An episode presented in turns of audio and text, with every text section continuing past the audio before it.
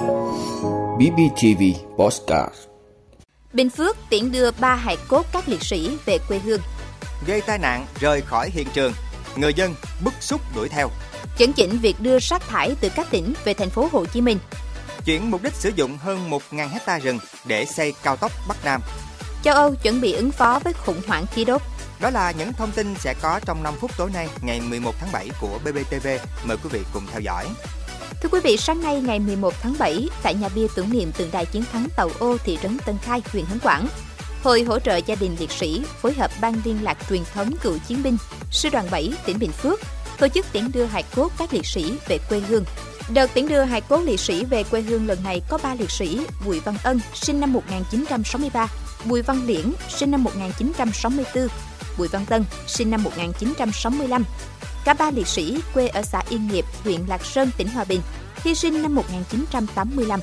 Đây là ba liệt sĩ quân tình nguyện Việt Nam đã anh dũng hy sinh tại tỉnh Bắc Tam Bang, Vương quốc Campuchia, làm nhiệm vụ quốc tế cao cả.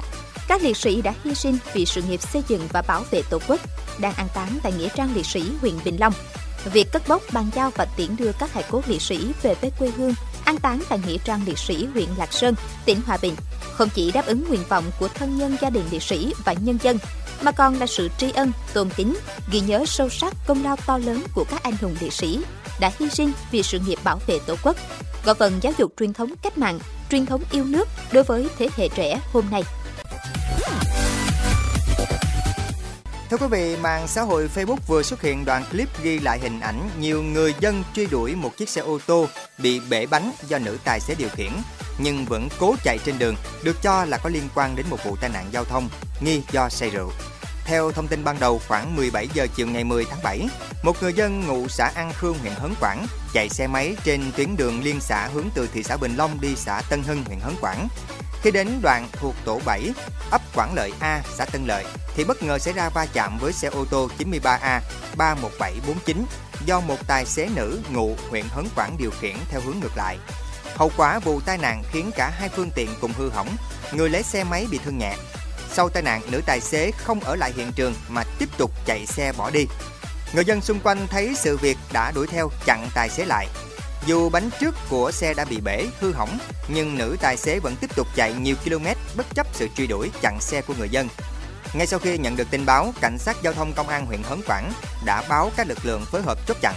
Khi nữ tài xế này đi trên quốc lộ 13, đoạn thuộc phường Hưng Chiến, thị xã Bình Long, thì bị lực lượng chức năng dừng lại.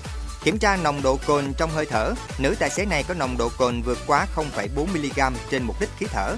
Hiện vụ việc đang được điều tra làm rõ. Thưa quý vị, trước thực trạng trong thời gian qua đã có một số đơn vị đưa rác thải từ các địa phương khác về thành phố Hồ Chí Minh để xử lý. Ủy ban nhân dân thành phố Hồ Chí Minh vừa chỉ đạo về việc tăng cường quản lý chất thải rắn sinh hoạt từ các tỉnh thành khác về thành phố. Ủy ban nhân dân thành phố Hồ Chí Minh yêu cầu xác định trách nhiệm của người đứng đầu mỗi đơn vị nếu để tái vi phạm nhiều lần việc tiếp nhận chất thải rắn sinh hoạt từ các tỉnh thành khác tại các điểm tập kết, trạm trung chuyển trên địa bàn quản lý khi chưa có chủ trương chấp thuận của Ủy ban nhân dân thành phố. Sở Tài nguyên và Môi trường, Công an thành phố Hồ Chí Minh cũng được yêu cầu tăng cường kiểm tra định kỳ, đột xuất trên địa bàn thành phố. Trọng điểm là tại các địa bàn giáp ranh với các tỉnh thành khác như Bình Dương, Đồng Nai, Long An, Tây Ninh để kịp thời phát hiện, xử lý các hành vi vi phạm. Thưa quý vị, Ủy ban Thường vụ Quốc hội vừa thông qua chủ trương chuyển mục đích sử dụng rừng, đất rừng và đất trồng lúa từ hai vụ trở lên của dự án xây dựng công trình đường bộ cao tốc Bắc Nam phía Đông giai đoạn 2021-2025. Sau khi lắng nghe các ý kiến tại phiên họp, phát biểu kết luận nội dung này, Phó Chủ tịch Quốc hội Nguyễn Đức Hải nhấn mạnh, Ủy ban Thường vụ Quốc hội thống nhất về chủ trương chuyển mục đích sử dụng rừng, đất rừng và đất trồng lúa từ hai vụ trở lên của dự án xây dựng công trình đường bộ cao tốc Bắc Nam phía Đông giai đoạn 2021-2025. Ủy ban Thường vụ Quốc hội cũng thống nhất nguyên tắc cho phép chuyển đổi diện tích tăng thêm so với diện tích chuyển đổi theo nghị quyết 44 và đề nghị chính phủ hoàn thiện hồ sơ. Việc chuyển đổi phát sinh khi xây dựng đường cao tốc phải thực hiện theo đúng pháp luật và báo cáo Quốc hội. Với 100% ý kiến tán thành, Ủy ban Thường vụ Quốc hội đã thông qua nghị quyết quyết định chủ trương chuyển đổi mục đích sử dụng rừng, đất rừng và đất trồng lúa của dự án xây dựng công trình đường bộ cao tốc Bắc Nam phía Đông giai đoạn 2021-2025. Thưa quý vị, trong bối cảnh nguồn cung khí đốt đang gặp khó khăn, nhất là việc phải chuẩn bị lượng khí đốt dự trữ cho mùa đông tới, nhiều nước châu Âu đã có những chiến lược riêng để ứng phó với những khó khăn liên quan tới nguồn cung năng lượng. Tại Pháp, Bộ Kinh tế và Tài chính nước này đã kêu gọi người dân tiết kiệm tiêu thụ năng lượng. Cùng với đó, chính phủ Pháp cũng có kế hoạch trao cho nhà nước các đặc quyền trong trường hợp khẩn cấp về năng lượng.